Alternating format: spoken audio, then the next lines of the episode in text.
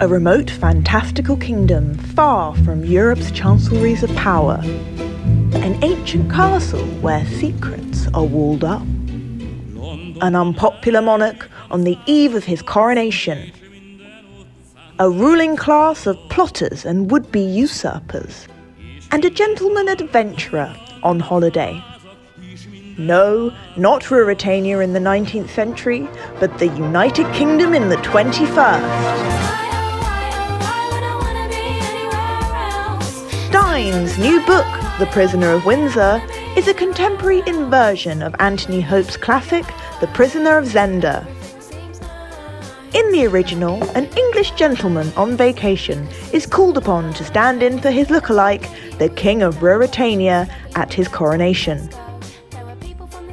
Over a century later, a Ruritanian on vacation in London is called upon to return the favour and stand in for an Englishman in an absurd, fantastical kingdom where Brexit never quite happened. Plots are afoot. The Prisoner of Windsor by Mark Steyn, Available in hardback and digital editions, or for a personally autographed copy, go to steynonline.com. The Steyn Online Clubland Q&A begins right now.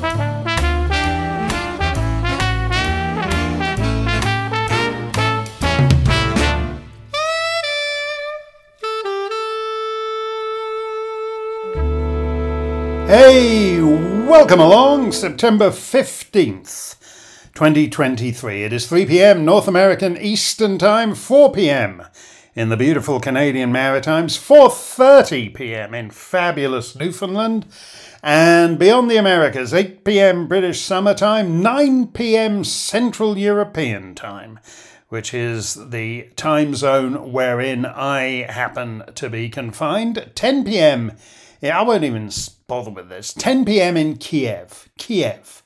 Uh, 10 p.m. in Kiev and Moscow, now in the same time zone, if not the same country. 10:30 p.m. in Tehran.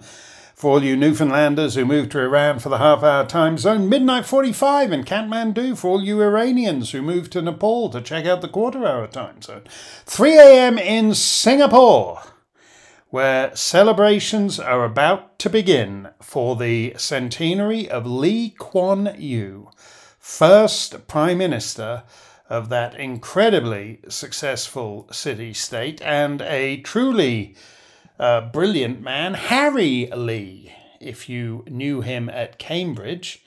And if you did, you called him Harry until the end of his life, one of the great figures of the modern Commonwealth, Lee Kuan Yew. Uh, 5 a.m. in Sydney and Melbourne and Port Moresby. I'm terribly sorry about that. 7 a.m. in Auckland.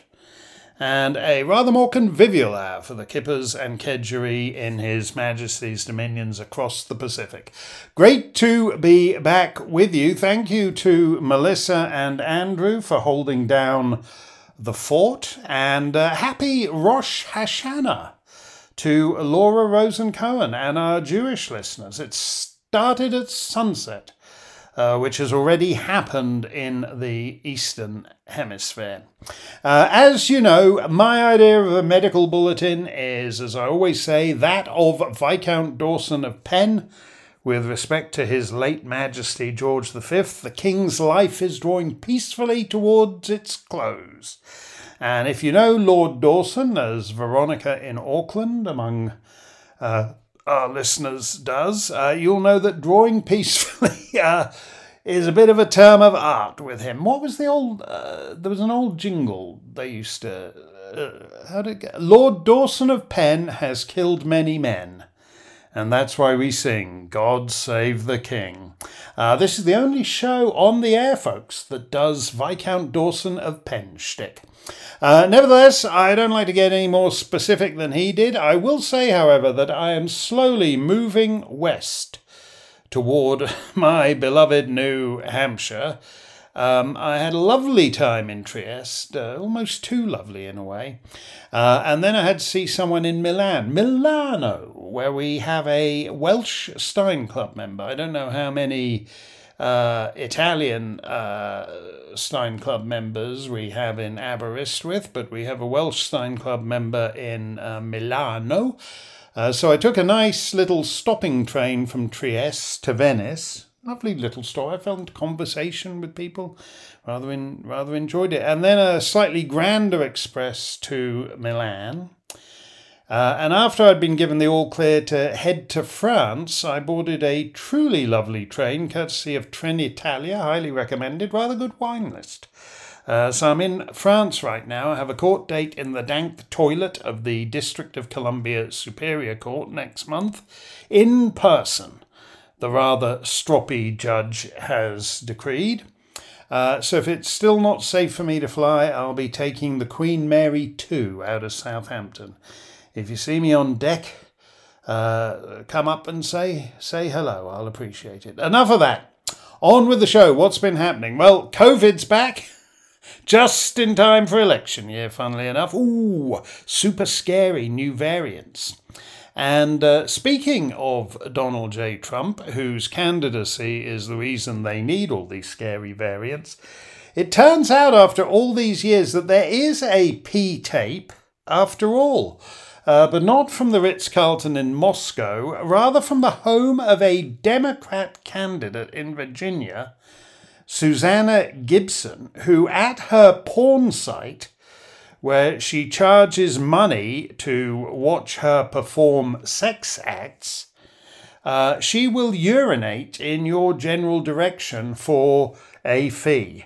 Uh, which is uh, too obvious a metaphor for the uh, state of politics, I would say. So let us get to your questions. Chris Davis says, uh, Mark, as always, it's good to have you back behind the microphone. Uh, I hope this is the nucleus of a sustained recovery from your travails. What's your take on the Hunter Biden indictment saga? I fear this is classic bait and switch, in which case, what is being buried in lieu? Uh, this this is uh, I think happened yesterday. Hunter Biden has been indicted on federal gun charges. He's he's he's not the most uh, reliable of uh, gun owners. He managed to dispose of a gun that uh, I forget why he didn't need it anymore. Uh, he left it in the trash can across from a schoolhouse, which is highly which is highly responsible. Anyway, he's been indicted on federal gun charges. The point here is you, the, my starting point for anything in America now is that the dirty, stinking, rotten, corrupt justice system is bollocks from top to toe. I know this from my own aforementioned case that is supposedly, after whatever it is, 11 years, coming to trial next month. It's rubbish. It's just a disgrace. Americans should be ashamed of it. Um, but uh, the the the charges. There's nothing honest about any of the system. You know the all this pleading down and all the rest of it. So you get overcharged, right? So they come up with 173 indictments against you in order that you plead it down. Whereas in the Trump case, they indict not just Trump, but 147 other people uh, whom they can then lean on to turn on Trump. It's a racket. It's disgusting. Just thinking about American courthouses makes me want to vomit. Um, but uh, so the question the question always is then which which particular racket is it? Now, here we have a situation where they want to show, oh, no one is above the law, because that bolsters their prosecution of Trump. Oh, so here we are, we're going to prosecute the president's son, the sitting president's son. Uh, so that will mean that when we have Trump in the dock, it'll make it look even uh, fairer than it is. No one is above the law. Uh, why? It's not just the uh, Republican president we prosecute, but also the Democrat president's son. The question is whether you think that Hunter Biden laptop and what's on it is about Hunter Biden. Or is it really about Joe Biden? Uh, if you take these stupid American laws, laws against everything, uh, then Hunter Biden, in theory, should have registered as a foreign agent because he's, uh, you know, basically that's what he is. That's where his money comes from. That's where his fancy cars come from. That's where his drugs come from. That's where his hookers come from. The money he gets from foreigners because of his surname. So the question is is the Hunter Biden story about Hunter Biden, or is it really about his father? Uh, and if you think it's the latter, as I do, then prosecuting Hunter on the gun thing is uh, is a fantastic bit of deflection because it's the one thing that's self-contained to Hunter. It's a you know, it's an infraction of the law. It's a serious one. It would be serious if you know you did it, uh, but they want to make it look as it's as if it's serious because Hunter did it. What they don't want is anything that opens up Ukraine, China, ten percent for the big guy. Uh, Joe Biden at- having dinner with Hunter Biden business associates at whatever that cafe, whatever it is. Uh, cafe Milano, is it? Is it Cafe Milano? Or I'm just confused by Milan. Uh, they don't want to open up any of that because that will just lead, you know, uh, this business meeting will lead to that phone call, will lead to that exchange of emails, will lead to some sleazy company in Ukraine or some well connected general in China. And uh, then the whole Biden corruption thing will be opened up. So you want to, if you're going to drag Hunter into court, you want to find one self contained little thing that is not going to lead to his dad or to the fact that this entire awful rotten. It's everything I loathe about.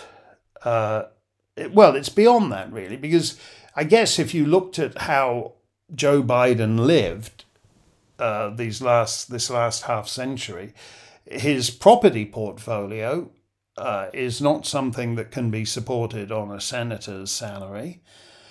Uh, so he's obviously been taking money from all kinds of people for, you know, as I said, the last half century. But you sort of assume that it's just, uh, until recently, it's just the usual nickel and diming, you know, whatever it was, all the, the uh, those no name banks that headquarter in Delaware and all that kind of thing. Uh, and in, in fact, it turns out to be uh, something far worse than that, in that he's owned uh, by extensive foreign interests, particularly the Chinese Politburo. And if you just think about what we know from Hunter Biden's laptop, from the texts and the emails that are on that, and then you think, well, that's just what we know because we read Miranda Devine in the New York Post or whatever. Then you think about what the uh, chairman Xi knows, because he's got all those emails, all those texts, and then a whole lot more. So this whole, oh, Hunter Biden's been indicted. Yeah, he's been indicted on one little itty bitty thing that doesn't open the door to the fact that his dad is a wholly owned subsidiary of the Chinese Politburo. Uh, that's that's the reason they're going for him on the gun charge. Uh, Scott Scherzer writes from Miami Beach, dear Mark. Glad you're feeling up to handling today's Q&A that the Republican establishment doesn't seem too troubled by Trump's four indictments, suggests they're hoping for a fifth and sixth. If the mask hadn't already fallen, it seems obvious by now that there is no Conservative Party in US politics. In your opinion, do they even wish to win the 2024 election, or would they rather have an increasingly senile Joe Biden for another four years, or however many he has left? I know that it still hurts to laugh, but do you think they'll show their mettle in the current. in the. Sorry. I'll try and read this with a straight face. But do you think they'll show their mettle in the current budget negotiations? Do they have the backbone to force a government shutdown? Take good care and please share with us, club members, how Italian hospital food compares to the many other countries in which you've convalesced. Well, the French food was, uh, I thought, was uh, actually rather rather good. Um, at the Royal Victoria Hospital in Montreal, I liked the lavender smoothie. I didn't like anything at the University of Vermont Medical Centres. I'm not going to even go uh, go there. Um, but to get to, I don't think the, the, lavender smoothie at the Royal Victoria was the main reason for the question. It wasn't the main substantive. Oh yeah, the Republican establishment. Yeah. um, of course, there's no Conservative Party in US politics. You know, what's happened in America is unique. There's just the same two parties for a 150 years now, since the Civil War. And that's very unusual. And I'm in France at the moment. Uh, you know, parties come and go. Uh, uh, Monsieur Macron formed his party when he ran for uh, the presidency. Uh, if you look at uh, the United Kingdom, which it's slightly less easy than in continental countries to start a new party under the Westminster system, uh, but Nigel Farage formed the Brexit Party uh, just a month before the whatever it was the European elections and uh, drove the Tories to their absolutely worst result ever. And if you look at uh, Canada, uh, one uh, the the the uh, conservative government, as it then was, split into three factions: uh, the separatist Parti Québécois, the Western uh, seriously conservative party, the Reform Party, and that left this rump Conservative Party reduced to just two seats. That goes, all this stuff goes on in almost every other developed nation. The only thing, nothing happens ever, is in this hideous frozen two party system. And if you think about it logically, well, why is it? Why is it so difficult to start a new party and get on the ballot? Because the two party cartel, the Coke and Pepsi, uh, you know, of politics, um, it suits them to have a frozen two party system. Now, in, in theory, that ought to mean they're broad alliances. Uh, but in fact, what it means is that uh, you have one party which is serious about power and doesn't waste any time. And if you think about if you think about the things that have changed since the beginning of this century, you know the Obama uh, administration uh, gave us uh, Obamacare, uh, and they uh, gave us uh, you know. So if you're a lefty, you think, oh yeah, I voted for the Democrats and I got that. I voted for the Democrats, and Joe Biden came out in favour of gay marriage, and then it happened. So I got that. Uh, whereas if you're on the other side, uh, you know, it's not. It's a. It's a little bit. It's a. It's a little bit more mixed. I would say, and I, I take into account the uh, the overturning of uh, Roe versus Wade and and all the rest of it. But uh, there's not if you've got a permanent uh, Tweedledee, Tweedledum uh, two party system, then things sort of settle down and, you know, again, like the frozen map, which isn't so frozen because used to be a big solid L shape for the Republicans down the Rocky Mountains and then east to the Atlantic through the south. Uh, that's gone. It's all been nibbled away at the edges. But if you're, say, Mitch McConnell, if you're Lindsey Graham, you know, it's still in the end, the system doesn't really, it's not really necessary for you to be in power. I mean, Lindsey Graham isn't in power, but he gets to fly off to Ukraine every two weeks, urging more and more war, urging the overthrow of Putin and all the rest. That's quite good, isn't it? I mean, there's not a lot of systems political systems in the world in which some pipsqueak legislator who belongs to the losing party uh, gets to threaten uh, the strongman of Russia with his overthrow, but uh, Lindsey Graham gets away with uh, with doing it. The problem now is that, as I said, the Democrats are serious about power. It's my old line, you know, when the when the Democrats win, they're in power when the Republicans win, they're in office. And that is generally true. If you look at those two uh, wasted years when the Republicans had everything they had the White House, they had the Senate, they had the House of Representatives, and, uh, and the wall didn't happen. The, the, Trump ran on an agenda and he won on that agenda. And if you had a proper party system, the party that won would be obliged to enact its agenda. Instead, uh, it was all a bit uh, it was all a bit too hardcore for Paul Ryan and Mitch McConnell, so instead they sabotaged the agenda. And uh, you know, I hope at least I hope having been through that, that Trump, if he should manage to win this time, is prepared for all that and is prepared to screw because nobody cares about Paul Ryan, nobody cares about Mitch McConnell.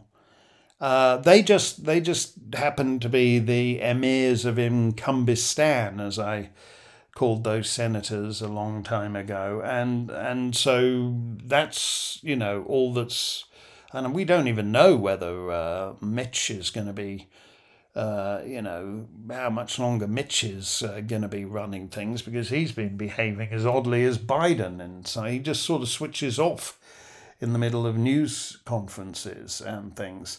Um, so the Uniparty is a huge problem, but the whole thing here is, you know, this this is what's the the Democrat thing where they want to get rid of Biden, but they don't want the cackler and uh, and so it's all a bit difficult uh, figuring out. I mean, you could easily just put Biden back in his basement in Delaware and not let him out again, and he would have forgotten within 48 hours that he'd ever been president. Uh, so that's not a difficult problem. But the problem then is that how, in the modern Democrat Party, how do you say about a black woman that, oh no, she's too crap uh, to be president. You can't do that. Yeah, you, the base is already demoralized enough as it is. You know, the blacks aren't going to turn, the minorities aren't going to turn out in the numbers they should for the Democrats. And so they've they've got a bit of a problem there. Now they'll sort out the problem because, as I said, they're serious about power. But the uh, but the the the the the, the real question here is they're getting bolder and bolder. That grand jury wanted to indict Lindsey Graham, wanted to indict a sitting senator. They're criminalizing politics because they can. They're criminalizing their political opposition because they can. And they're not just people who want a car and a driver. You know, politics is great in America because once you get to a certain level, you never have to write a personal check ever again. It's all the donors take care of everything. Uh, it's fabulous. It's a fabulous life. And if that's enough for you, swell. But the problem is the system doesn't work because the Democrats also like the car and driver and not having to write a personal check, but they're also serious about accomplishing their policy goals. Uh, and that's what the, uh, the Republicans are, are not uh, at the moment. John Fatchy says, Welcome back, Mark. Uh, following yourself and your circle of guests and pundits, when I connect all of the dots, this is what I fear. Decades long blue state violations against the Second Amendment, then crippling inflation fueled by fuel costs that limit our mobility. Now Biden pushes UAW to strike due to his EV policies. The left has only one out of this political disaster, and that's world war. This brings the elite's war on Americans full circle. These policies have prepared American soil for the coming ground troops. I know, it's too outrageous. Uh, here is an alternate question for those who are weak in the knees. Happy Hispanic Heritage Month, which started on the 15th. Why, why does it start on the 15th? Why do we celebrate Hispanic heritage, then disparage Christopher Columbus? Well, it's horses for courses. It's the old uh, Leninist uh, who whom formulation. Uh, for the purposes of uh, the conquest of the Americas, Christopher Columbus is a white male. So, uh, in terms of what, if he's uh, giving the uh, smallpox blankets uh, to the Indians, that must be because he's a white male. He belongs to the designated evildoer class. when you're talking about Hispanics, uh, you're talking about an a victim group who exists, who, like the Indians, exist in opposition to white men like Christopher Columbus. So that's uh, it's as I said, it's just crude Leninist who whom type stuff. Now, as for your other stuff, um, yeah, it's not even to do with crippling inflation fueled by fuel costs that will limit our mobility. They're going to limit your mobility anyway. Uh, that's the whole idea. They're, they're basically, you know, uh, if you haven't listened to Out of Time, uh, last month's Tale for Our Time, there's passing references to Herr Benz and his uh, delightful lady who uh, were pioneering the Motorwagen in Germany. And of course, what America did and does with a lot of these things is it democratizes innovation. So Henry Ford made uh, motor cars for everybody. Uh, and that's what they want to end. That's the whole thing with this electric vehicle illusion. There are never going to be enough charging stations, there's never going to be enough batteries to have private automobiles on the scale we do now. So it's all about 15 minute cities. It's all about ending air travel. The, the uh, UK government plan. It's actually a paper drawn up by somebody on behalf of His Majesty's government that foresees, uh, I think it's only three airports in the United Kingdom. There's Heathrow, there's Glasgow in Scotland, Belfast in Northern Ireland, and Wales gets zip uh, because they want to kill jet travel. So, uh, you know, the only people flying around will be the guys going to the World Econo- Economic Forum meetings or to the G20 or whatever. Uh, but Mr. and Mrs. Scroggins won't be able to go and lie on a beach in Greece for two weeks. All that's what it's all. Co- here's here's the you know the the short version. Um, Western civilization is going off a cliff. It's not going to be around much longer. Uh, and it's happening on America's watch. So, uh, historians, if there are any in the future, will be absolutely scathing and withering about it what all these and all the, as I often say, all these arguments, oh, we're a constitutional republic, oh, we're a constitution. None of these things matter because whatever you are, uh, we we've trained hundreds of millions of people to loathe their own civilizational inheritance. That's what this referendum in Australia is uh, actually really about. It uh, you know, the polls seem to show that it's going to lose, but I'm never confident about that until they've actually counted all the numbers. Uh, but that uh, referendum in Australia is basically about hating the very idea of Australia. The city of Montreal in Canada, after the statue in uh, Dominion Square of uh, Canada's first Prime Minister, Sir John A. Macdonald, a great man, was decapitated. So they took it away a couple of years ago, and now they've decided they're not going to be putting it back. They're going to leave the plinth uh, with the word Macdonald on the base, and then they're going to commission some indigenous digital art, you know, in other words, wankery, uh, so that we can all reflect when we pass it. Uh, so it doesn't all all all these Anglosphere nations, America, Britain, Canada, Australia, New Zealand, have raised uh, their peoples in significant numbers to loathe everything about their countries. And, uh, and that isn't going to end well. Pete Procopio says Mark, the UAW is officially on strike. For the first time in their 88 year history, they walked out on the big three automakers uh, Ford, General Motors, Stellantis, Simultaneously, they're demanding to be paid more, 40% more, to make electric vehicles that nobody wants. If that's not Bidenomics, I don't know what is. Growing a bloated manufacturing sector through government mandates and subsidies, dashed by the bottom up and middle out. Uh, glad you're still with us. Yeah, the thing is. They don't they're not even really the guys who make the EVs. The guys who make the EVs are the 7-year-old small boys in the cobalt mines in Central Africa.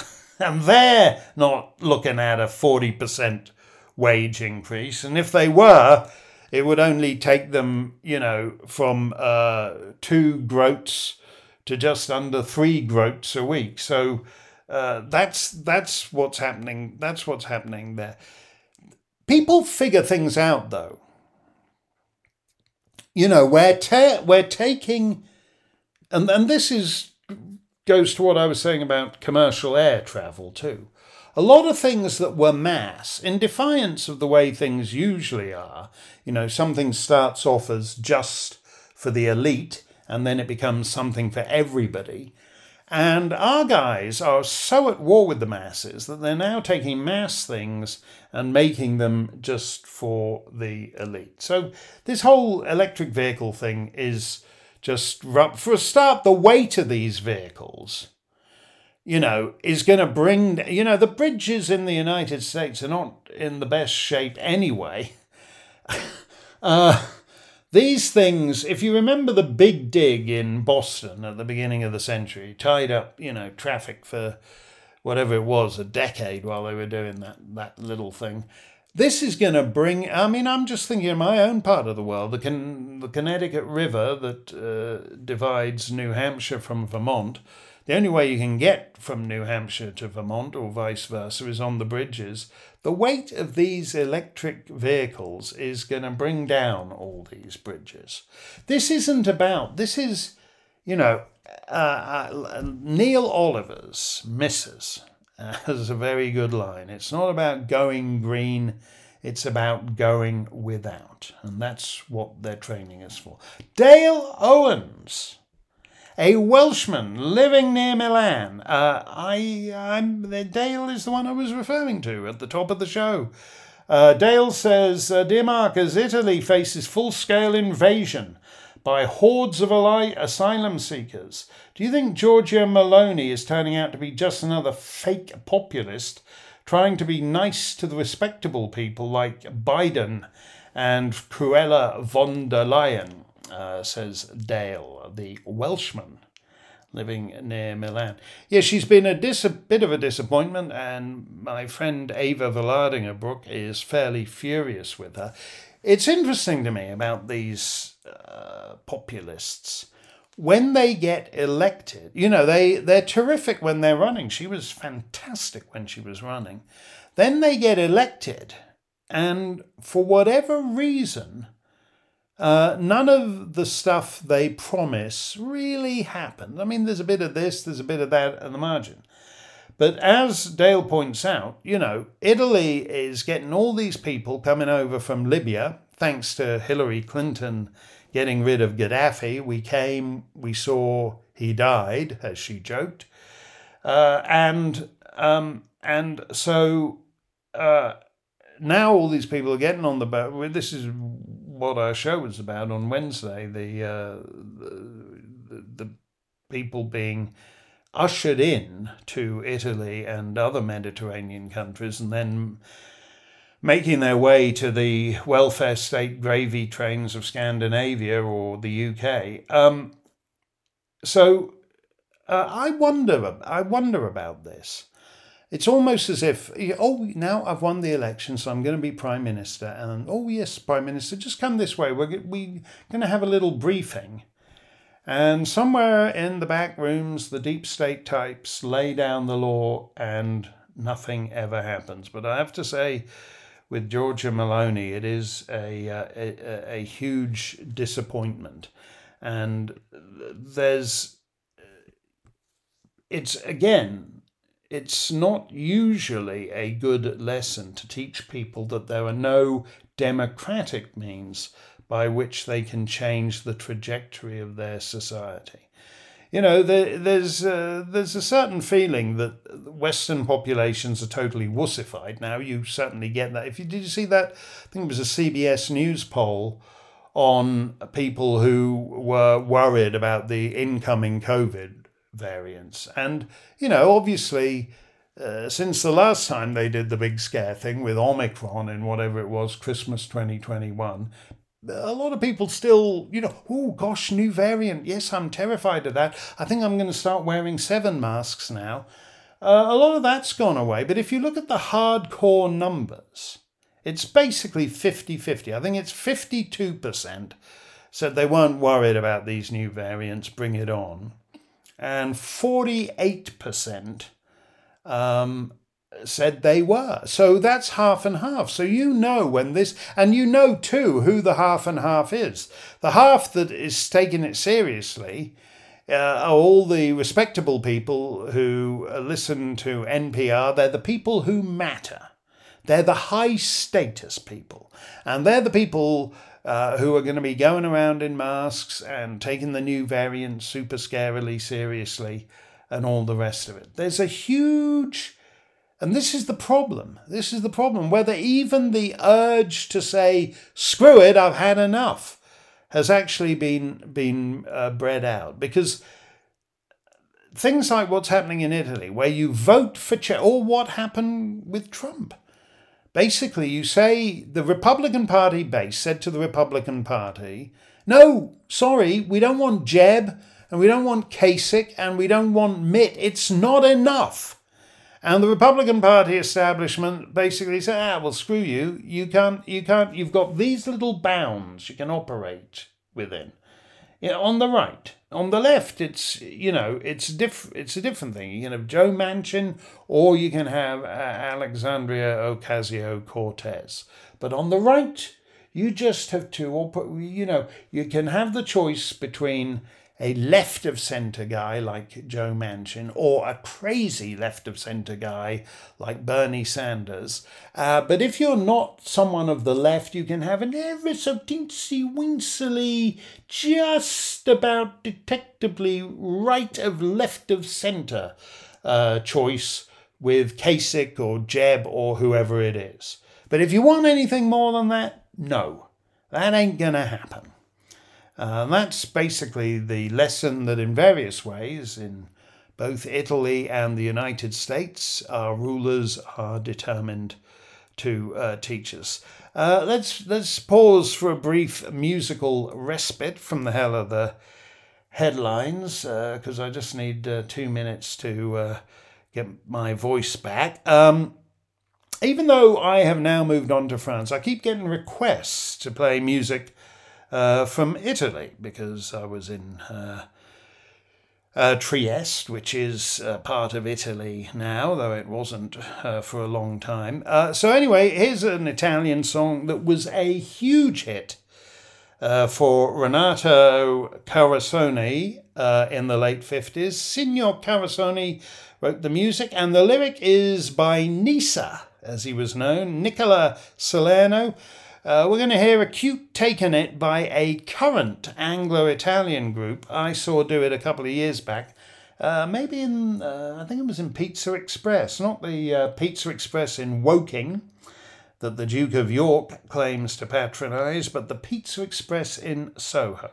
The title is Tu vuoi fare l'americano, which means you want to play the American uh, because a lot of molto hip Italians did like to act American in the 1950s. Uh, and once you know the title, you'll get all the references to whiskey and soda, rock and roll, and baseball. Fun tune, cute words to fare l'americano. Rock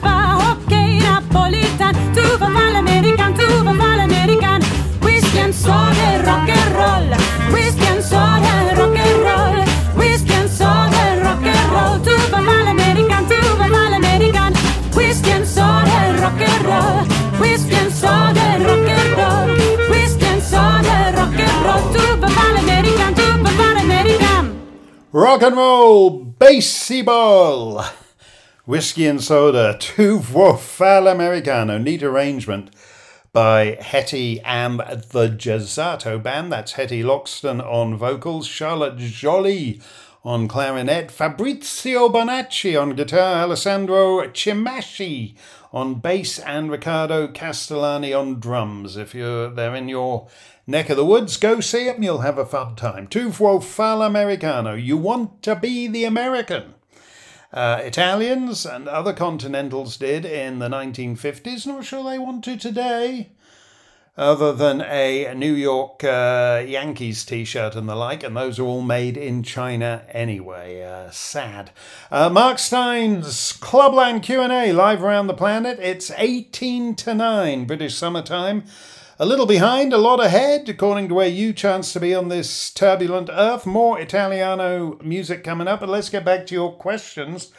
This one is from Eagle Patriot Minuteman, 19, uh, Eagle Patriot Minuteman, I do apologize. Eagle Patriot Minuteman, 1776, possibly not his real name.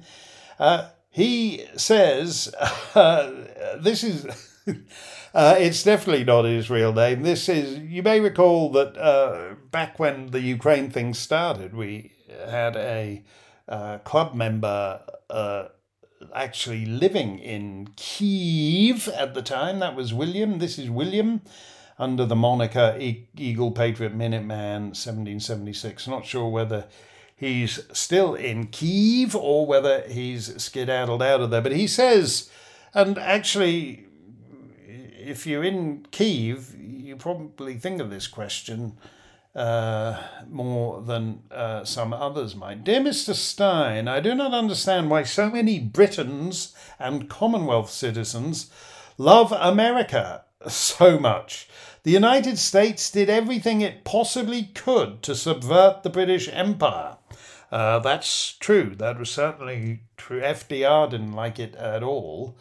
Uh, and uh, and uh, certainly was determined that if America entered the war, then it would come out of the war with uh, the British Empire uh, no longer dominant.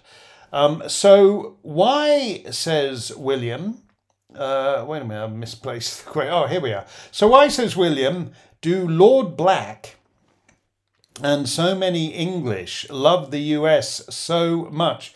It's true that Conrad Black, you know, they put him in jail. Uh, and yet, if you. And I, I had this. I went to visit Conrad in federal prison in Miami, and it was not a. You know, it was a disturbing thing for me, and I should imagine more so for him you know, to see him come out in the orange jumpsuit and all the rest of it, uh, and where they're surrounded by drug dealers and rapists and all the rest of it, uh, whose uh, whose baby mamas have come to visit them in in prison. and so Conrad, I, he's neither the typical inmate. Uh, and I'm not the typical uh, prison visitor. And we had like this conversation on American exceptionalism. that half the jailbirds around us in the immediate vicinity were two Canadians talking about American exceptionalism in the federal prison. But despite the he wrote uh, one of the first things he did when he came out of prison was to write this book on the rise of America. And it's you know a lot of people as William says around the Commonwealth, uh, like America, but uh, like America after they've unjustly banged you up in the big house for however many years it was, uh, testifies uh, to something or other. Um, and William seems to think it uh, testifies to madness. Uh, so he says, so why do Lord Black and so many English love the US so much? If anything, they should loathe the US for snaffling the world from under Britain's feet and then letting the world go to hell. A world with Britain as a superpower would have been much better. Uh, William is American, so I'm not sure where this stuff is headed. People need to realize, he says, that the United States is the cause of half the world's problems. Everything from wokery to crappy music. American liberals and neocons love to say Russia should be divided up. Perhaps Russia and China should divide the US between themselves instead and thereby put an end to the cancer spreading from this country to the rest of the world. By the time they leave, they will have eradicated all the woke purple haired freaks anyway. Sorry for the dark mood. I just worked a 12 hour shift at a dairy plant and busted my tyre leaving the parking lot. That can do it. I think I take it then, William, you're actually in the United States at the moment.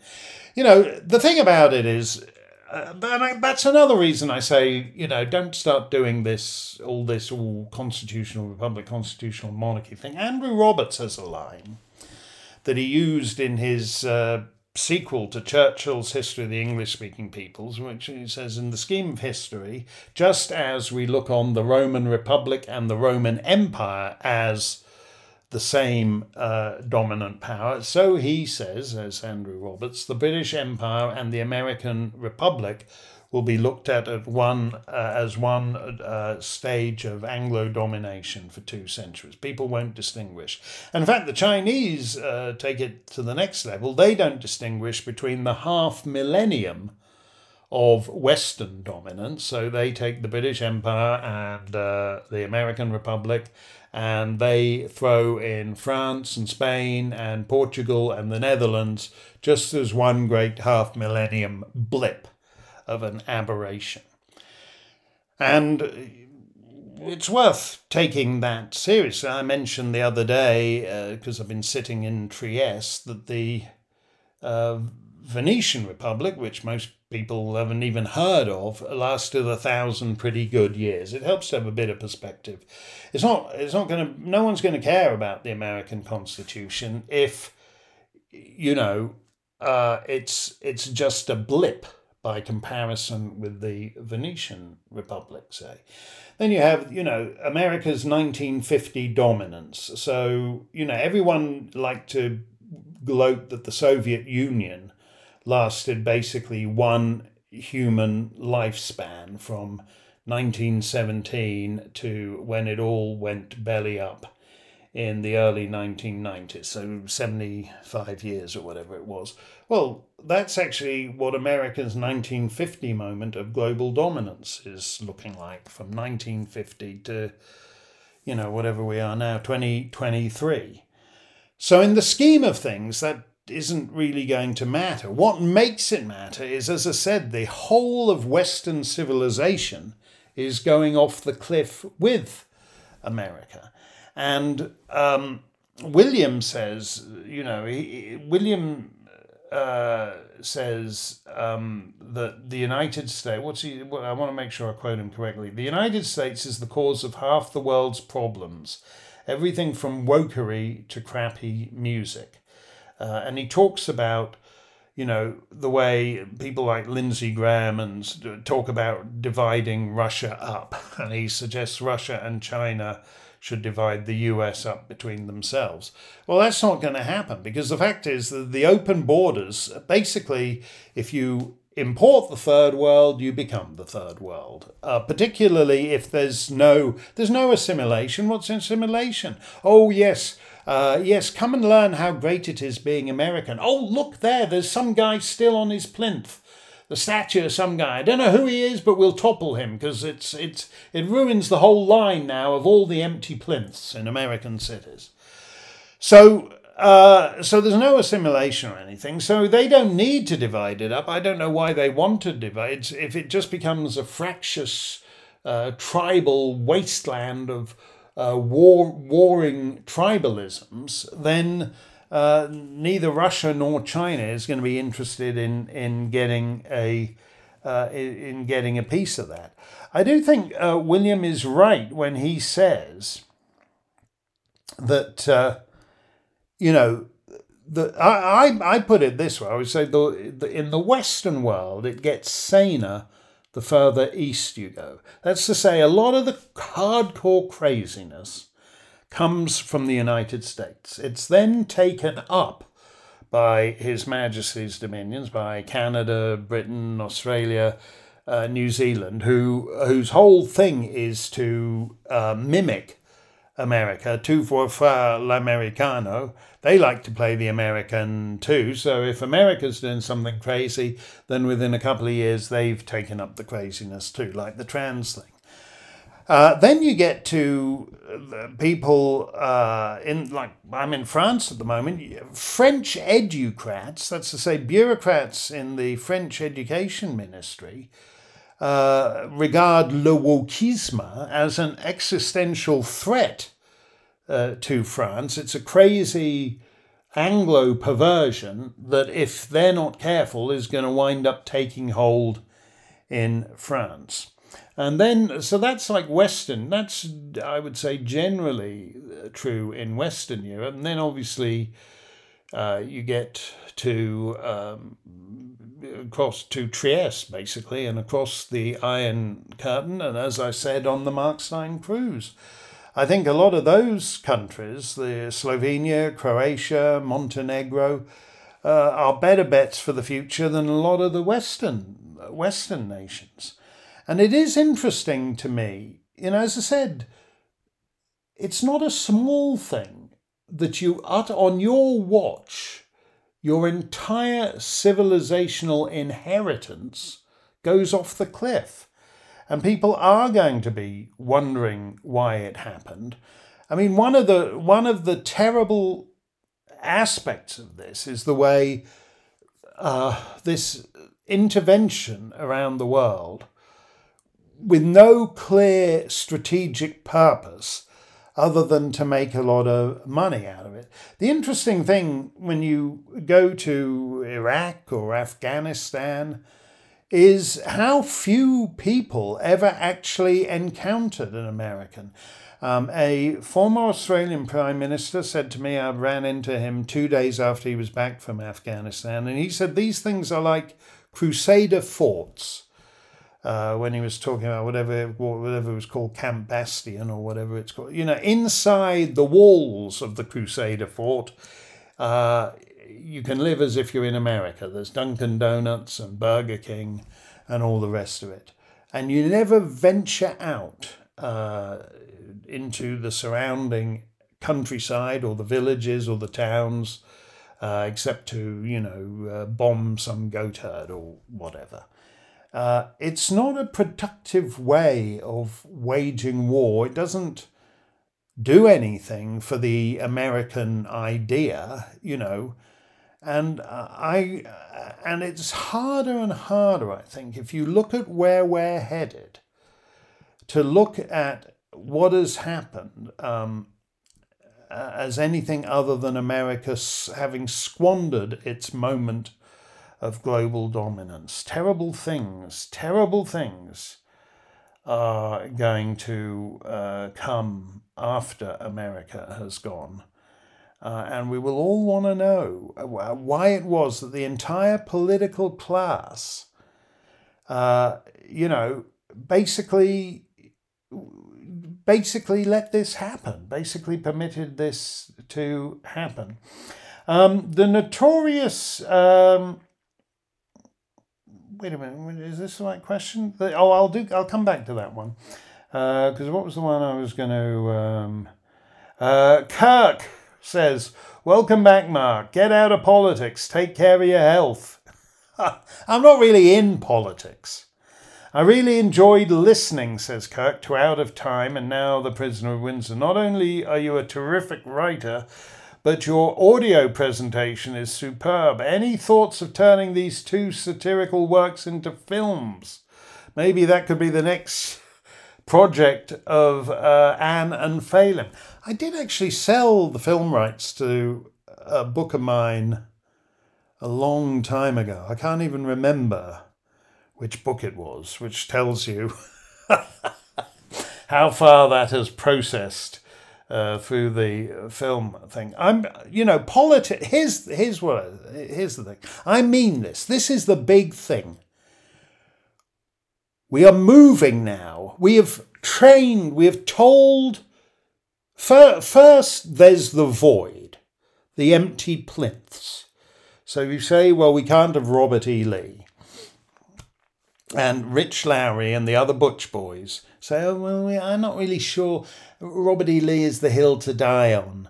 Uh, and so, but you know, if they come for Washington and Jefferson and Teddy Roosevelt and William McKinley and whatever, we'll be there for those guys. Well, they've come for all those and you weren't there. Um, and as I always say, unless you're prepared to surrender everything, surrender nothing. Because, because this idea of the continuous litigation of history.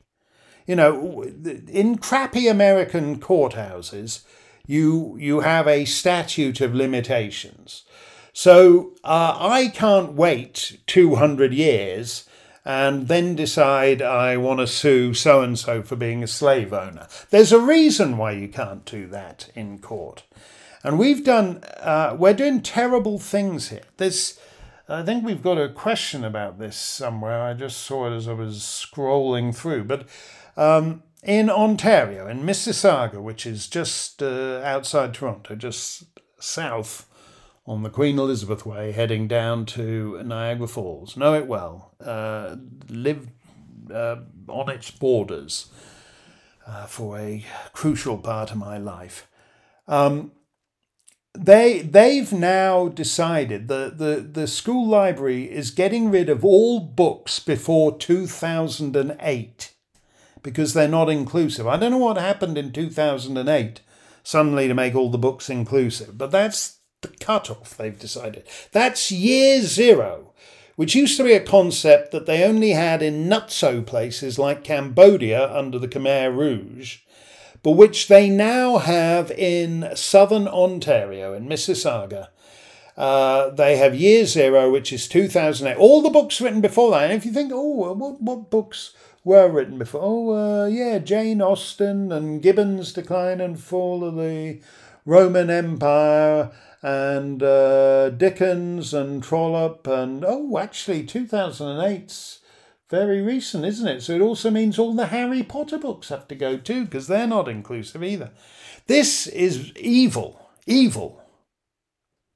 You know, we used to understand when you saw uh, Nazis burning huge piles of books in the street. Uh, that even if you didn't follow politics terribly closely, as Kirk recommends, get out of politics, um, you knew, you understood instinctively that's not the sign of a healthy society. Okay, so now it's not the Nazis who are doing it, it's uh, librarians in southern Ontario. And what you do when you do that, so you destroy the past so people can't go back there. The, the uh, Taliban understand that. That's why they blew up those giant statues. Um, uh, that's why ISIS destroyed those great ruined cities in Syria. Uh, because then it means you can't, okay, well, we'll throw off uh, these guys and then we can go back to the past. No, you can throw them off, but they've destroyed the past, so there's only a void. And that's what they're doing, so that the entirety of the Western world is like the empty plinth on which Robert E. Lee and his horse used to be. Uh, you remove Robert E. Lee, you remove the horse, you remove Stephen Foster, you remove Kate Smith, you remove it all. So there's just the entirety of the Western world is just one giant empty plinth. And then there's the void. And what's going to arise in the void? There's no, you know, a healthy society is like an iceberg. There's the seven eighths below the surface. That's what they've that's what they've got rid of when they say we can't have any books uh, before two, published before 2008. And in the void, you can make people into whatever you want. And even if you don't succeed, there's nothing for them to go back to uh, and that's why they're doing. That's why that's why they are doing all this thing. Juan Otero says, "Hi, Mark. Glad to see you are little by little back in the fray. Laura put the fear of God in me with her masks are back." From yesterday, yeah, that was in Laura's links. Masks are back. Is it possible? Maybe new mandates, passports, whatever. I am pessimistic and at the same time can't believe humanity is totally stupid. What is your gut feeling about it? Thank you. Well, as I said, I, I just look at that CBS News poll, and that shows that even everything's been wrecked by this COVID nonsense. Now, here's what I, you know, okay, you're entitled to be stupid about yourself. If you want to destroy your business, if you want to destroy your health, you're 47 years old or whatever, and you're uh, entitled to make that decision. But I don't think you're entitled to do it to kids. And this idea, they're revving it all up, all the same crap that we now know. Masks, it's not only the masks don't work, but that if you put wear these masks, you're ingesting all these little plastic particles and things, all going into your lungs and all the rest of it. Um, man wasn't meant to wear masks. Uh, and if you insist on putting him in one, it's uh, not going to have good health outcomes. Then they're saying, "Oh, we're going to, uh, you're going to need more booster, booster, booster, boosters."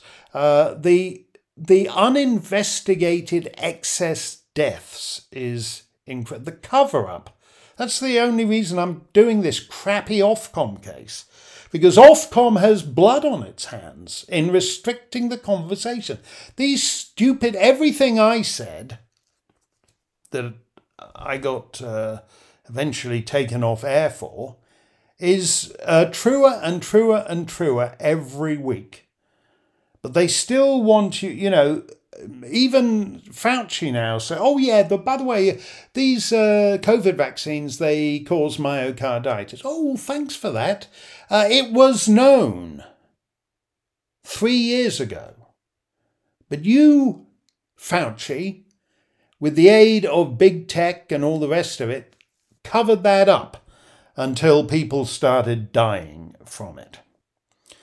Uh, and yet here we are, they're going to do it to us all over again. And that CBS News poll says 50% of Americans are happy to go along with it all over again. This is the thing. You, if, if you put a mask on your kid, you're doing something wicked. You're doing something. We've we've got a a uh, a generation of children damaged, not just in their social development, but in some cases with all kinds of health issues, uh, particularly ones who uh, had unnecessary vaccines for a, an illness that was no, for a, a medical uh, threat that was no threat to them whatsoever. Uh, and instead, we have excess deaths now among the young and middle aged uh, because of this stuff, and half the population of the United States. Oh, great! Yeah, I felt. Yeah, I uh, own a hair salon, and I felt my business wasn't totaled su- quite sufficiently in 2020. So I'm glad they're coming round to screw me over all over again. You know, we get the government in in democratic societies. We get the government we deserve. So. Uh, if you support all this all over again, it's because you haven't paid any attention to it. You know, you, you thought, oh, maybe you watched uh, that Pratt on uh, whatever he is, who was doing the uh, uh, tequila. Da da da da dee dee dee dee. And except instead of going tequila, they went vaccine, which doesn't even match the it. It's crap like everything. Writers' strike. Amazing, isn't it? Right? There is no Stephen Colbert. There is no Jimmy Fallon. Or, you know, the, the 40 man writing team goes on strike and he's standing there with nothing to say in front of, you know, the, these shows are pathetic. Um, but people, oh yeah, no, uh, like yeah, I, I watched some. His forty man writing uh, team wrote this lame uh, wrote this uh, lame sketch about getting the vaccine. So I think, yeah, I'm going to get. Yeah, yeah, you're right. It did. My aunt. I was going to ask my aunt about it, but she died. Um, yeah, half the country still wants to do it. Here's Tom Gelson. This is the thing I mentioned. Hi, Mark. I've just come across a news item about a book banning project in a Canadian high school in Ontario. Yeah, it's actually the Peel School District, which is uh, Mississauga, and um, apparently all books published prior to 2008 have been removed from the school library at the order of the local school board to ensure that students, quote, are not exposed to non inclusivity. yeah, include me out, as Samuel Goldwyn used to say. Coincidentally, I am almost to the end of your latest tale, Out of Time, which I am greatly enjoying, despite Spoiler alert the tragic flameout of the time traveler's romantic relationship. After reading the news from Ontario, I kind of wish I could jump into a contraption that would fly me to the 1890s so that I could warn the world of the madness to come. But then again, I doubt anyone would believe me, and that is true. Which is one of the reasons I uh, wanted to do Out of Time, is because we're a mere 130 years later but if you went back to the 1890s, which, you know, uh, I think you can look at the period between the revolutions of 1848 and the outbreak of the Great War in August 1914 as the height of our civilization. Um, you will no one would believe you went back, you, all those fellas sitting around in Our Tale for Our Time in the 1890s, Kipling and Conan Doyle and all the rest of them said in uh, 130 years they will be banning books published before 2008. They would not have believed that we could get that nuts that fast.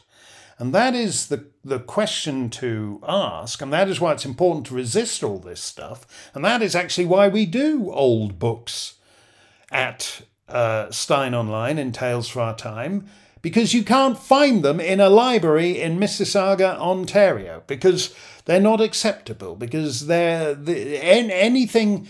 It is year zero. It is literally the Khmer Rouge. It is literally Cambodian, and it will end the same way because uh, it's pretty clear from the way they talk that they whatever squeamishness they have about piling up a huge mountain of skulls is uh, is likely to go at uh, at some point. point and that's why it's important every little thing push back push back don't accept any of it uh, unless uh, maybe I should get some t-shirts made up unless you're willing to surrender everything, uh, surrender nothing. That's the way I feel about it. And uh, and what's you know, I, I'm not interested in these third rate nothing people standing around on stage as if what's going on is perfectly normal. If that Republican debate is the level at which the next interminable 14 months of this stupid election uh, are going to be uh, uh, are going to be carried out at, it's insufficient to the challenge of the times. Um, and that is that that you you know Asa Hutchinson is going to save us. Chris Christie's going to save us. Nikki Haley, after she's finished 35 years of warmongering in Ukraine and Russia, is going to say, I don't think so. I don't think so. Uh, a little more Italian music for you on our Clubland Q&A. Um, I just happened, yeah, I was, I was thinking about this lady uh, the other day, uh, many, many years ago, the magnificent Gigliola Cinquetti was a guest on my show. Just a lovely lady. Uh, we ran into each other over the years, although it's been a while, uh, but I treasure every moment. A great Italian multi talent. Uh, she's a much better telly presenter than I am, apart from anything else. In 1964, she sang the Italian entry in the Eurovision Song Contest and she won uh, which Italy had never done before. Um, and it was with a song co written by Nisa, Nicola Salerno, the rock and roll baseball tu vuoi fare l'americano guy. Uh, and even more impressively, uh, Gigliola uh, was just 16 years old, the youngest ever Eurovision uh, winner uh, until I think that record held for 35 years or something. Uh, so Italy was pretty thrilled. They, they thought they'd made it.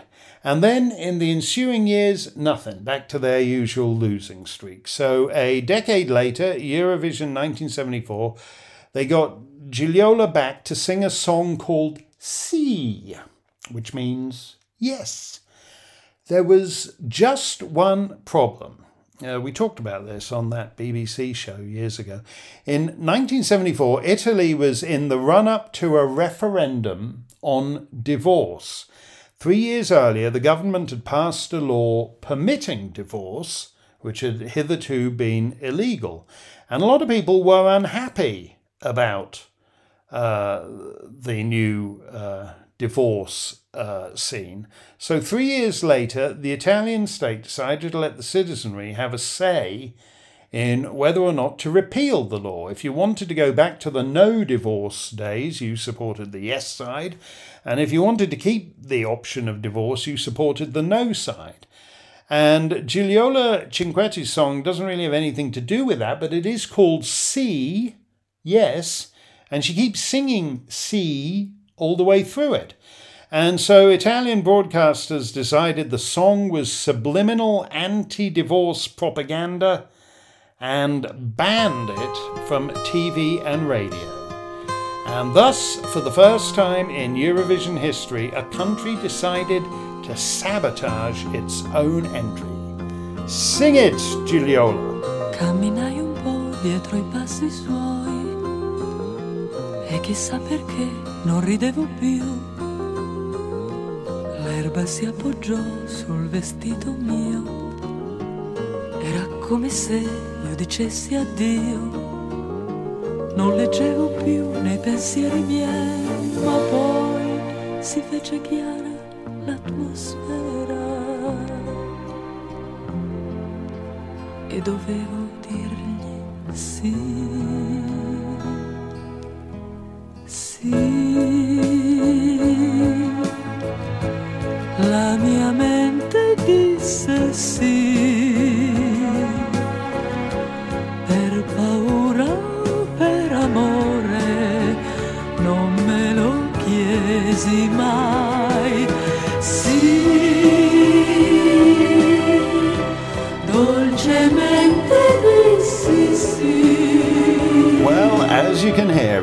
Don't speak Italian, Signorina Cinquetti says see, yes, quite a lot in that song. Uh, which is why, on the night of the Eurovision Song Contest in April 1974, a month before the Italian divorce referendum, Italian TV blacked out the live broadcast of its own entry in the competition. But hang on, there were no divorce referenda in Finland or Portugal, were there? So, how did Sì do in the actual contest? Ah, well, another bit of bad luck. It would have won were it not for the fact that that year the Swedish entry was by a new and hitherto unknown pop group called ABBA. The song Waterloo. So, 10 years after her first victory at Eurovision, the history book on the shelf did not repeat itself for Gigliola Cinquetti. But the 1964 win and the 1974 second place were Italy's two best Eurovision results, and both by Signorina Cinquetti. Alas, because of the divorce referendum ban, she didn't get a hit in Italy. Sì didn't make the charts at all. And so the record didn't really do anything in the rest of Europe either, except, except in the UK and other parts of the Commonwealth, where our old chum Norman Newell, um, you may have heard yours truly and Gary Osborne. Uh, who knew Norman since he was a two-year-old boy? You, you, you might have heard uh, me and Gazza talking about Norman and his great song "More" on a recent Serenade radio edition of our Song of the Week. Anyway, Norman Newell put entirely different English words to this tune. Uh, and so Gigliola had a top 10 Anglo hit with a change of monosyllabic title. No longer see, but go. Do you really mean what you try to say?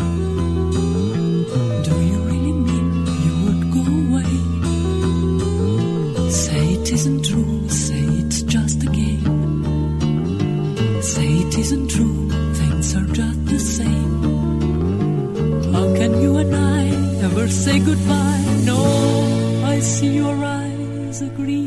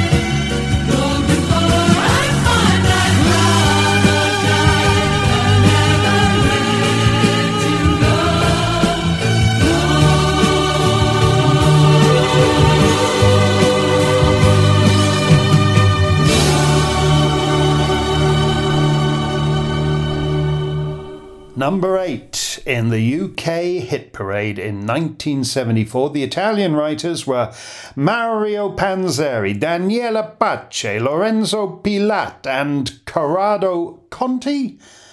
And the English words were by dear Norman Newell. Delightful, beautiful Gigliola Cinquetti, still going strong, I'm happy to say.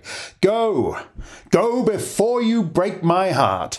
Uh, my heart is already totally kaput, so I'm too late to live up to the latter half of the title phrase. But I uh, can uh, do the first word go by shoving off right now. I'm out of here.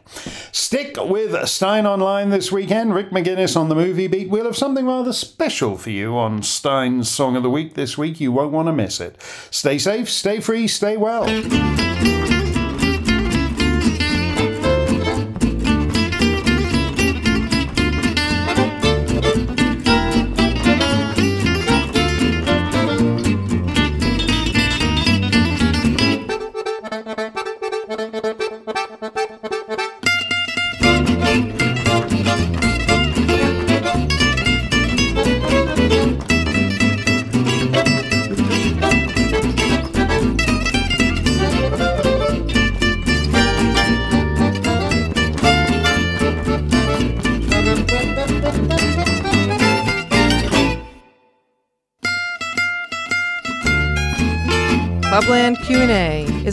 Production of Mark Steyn Enterprises and Oak Hill Media.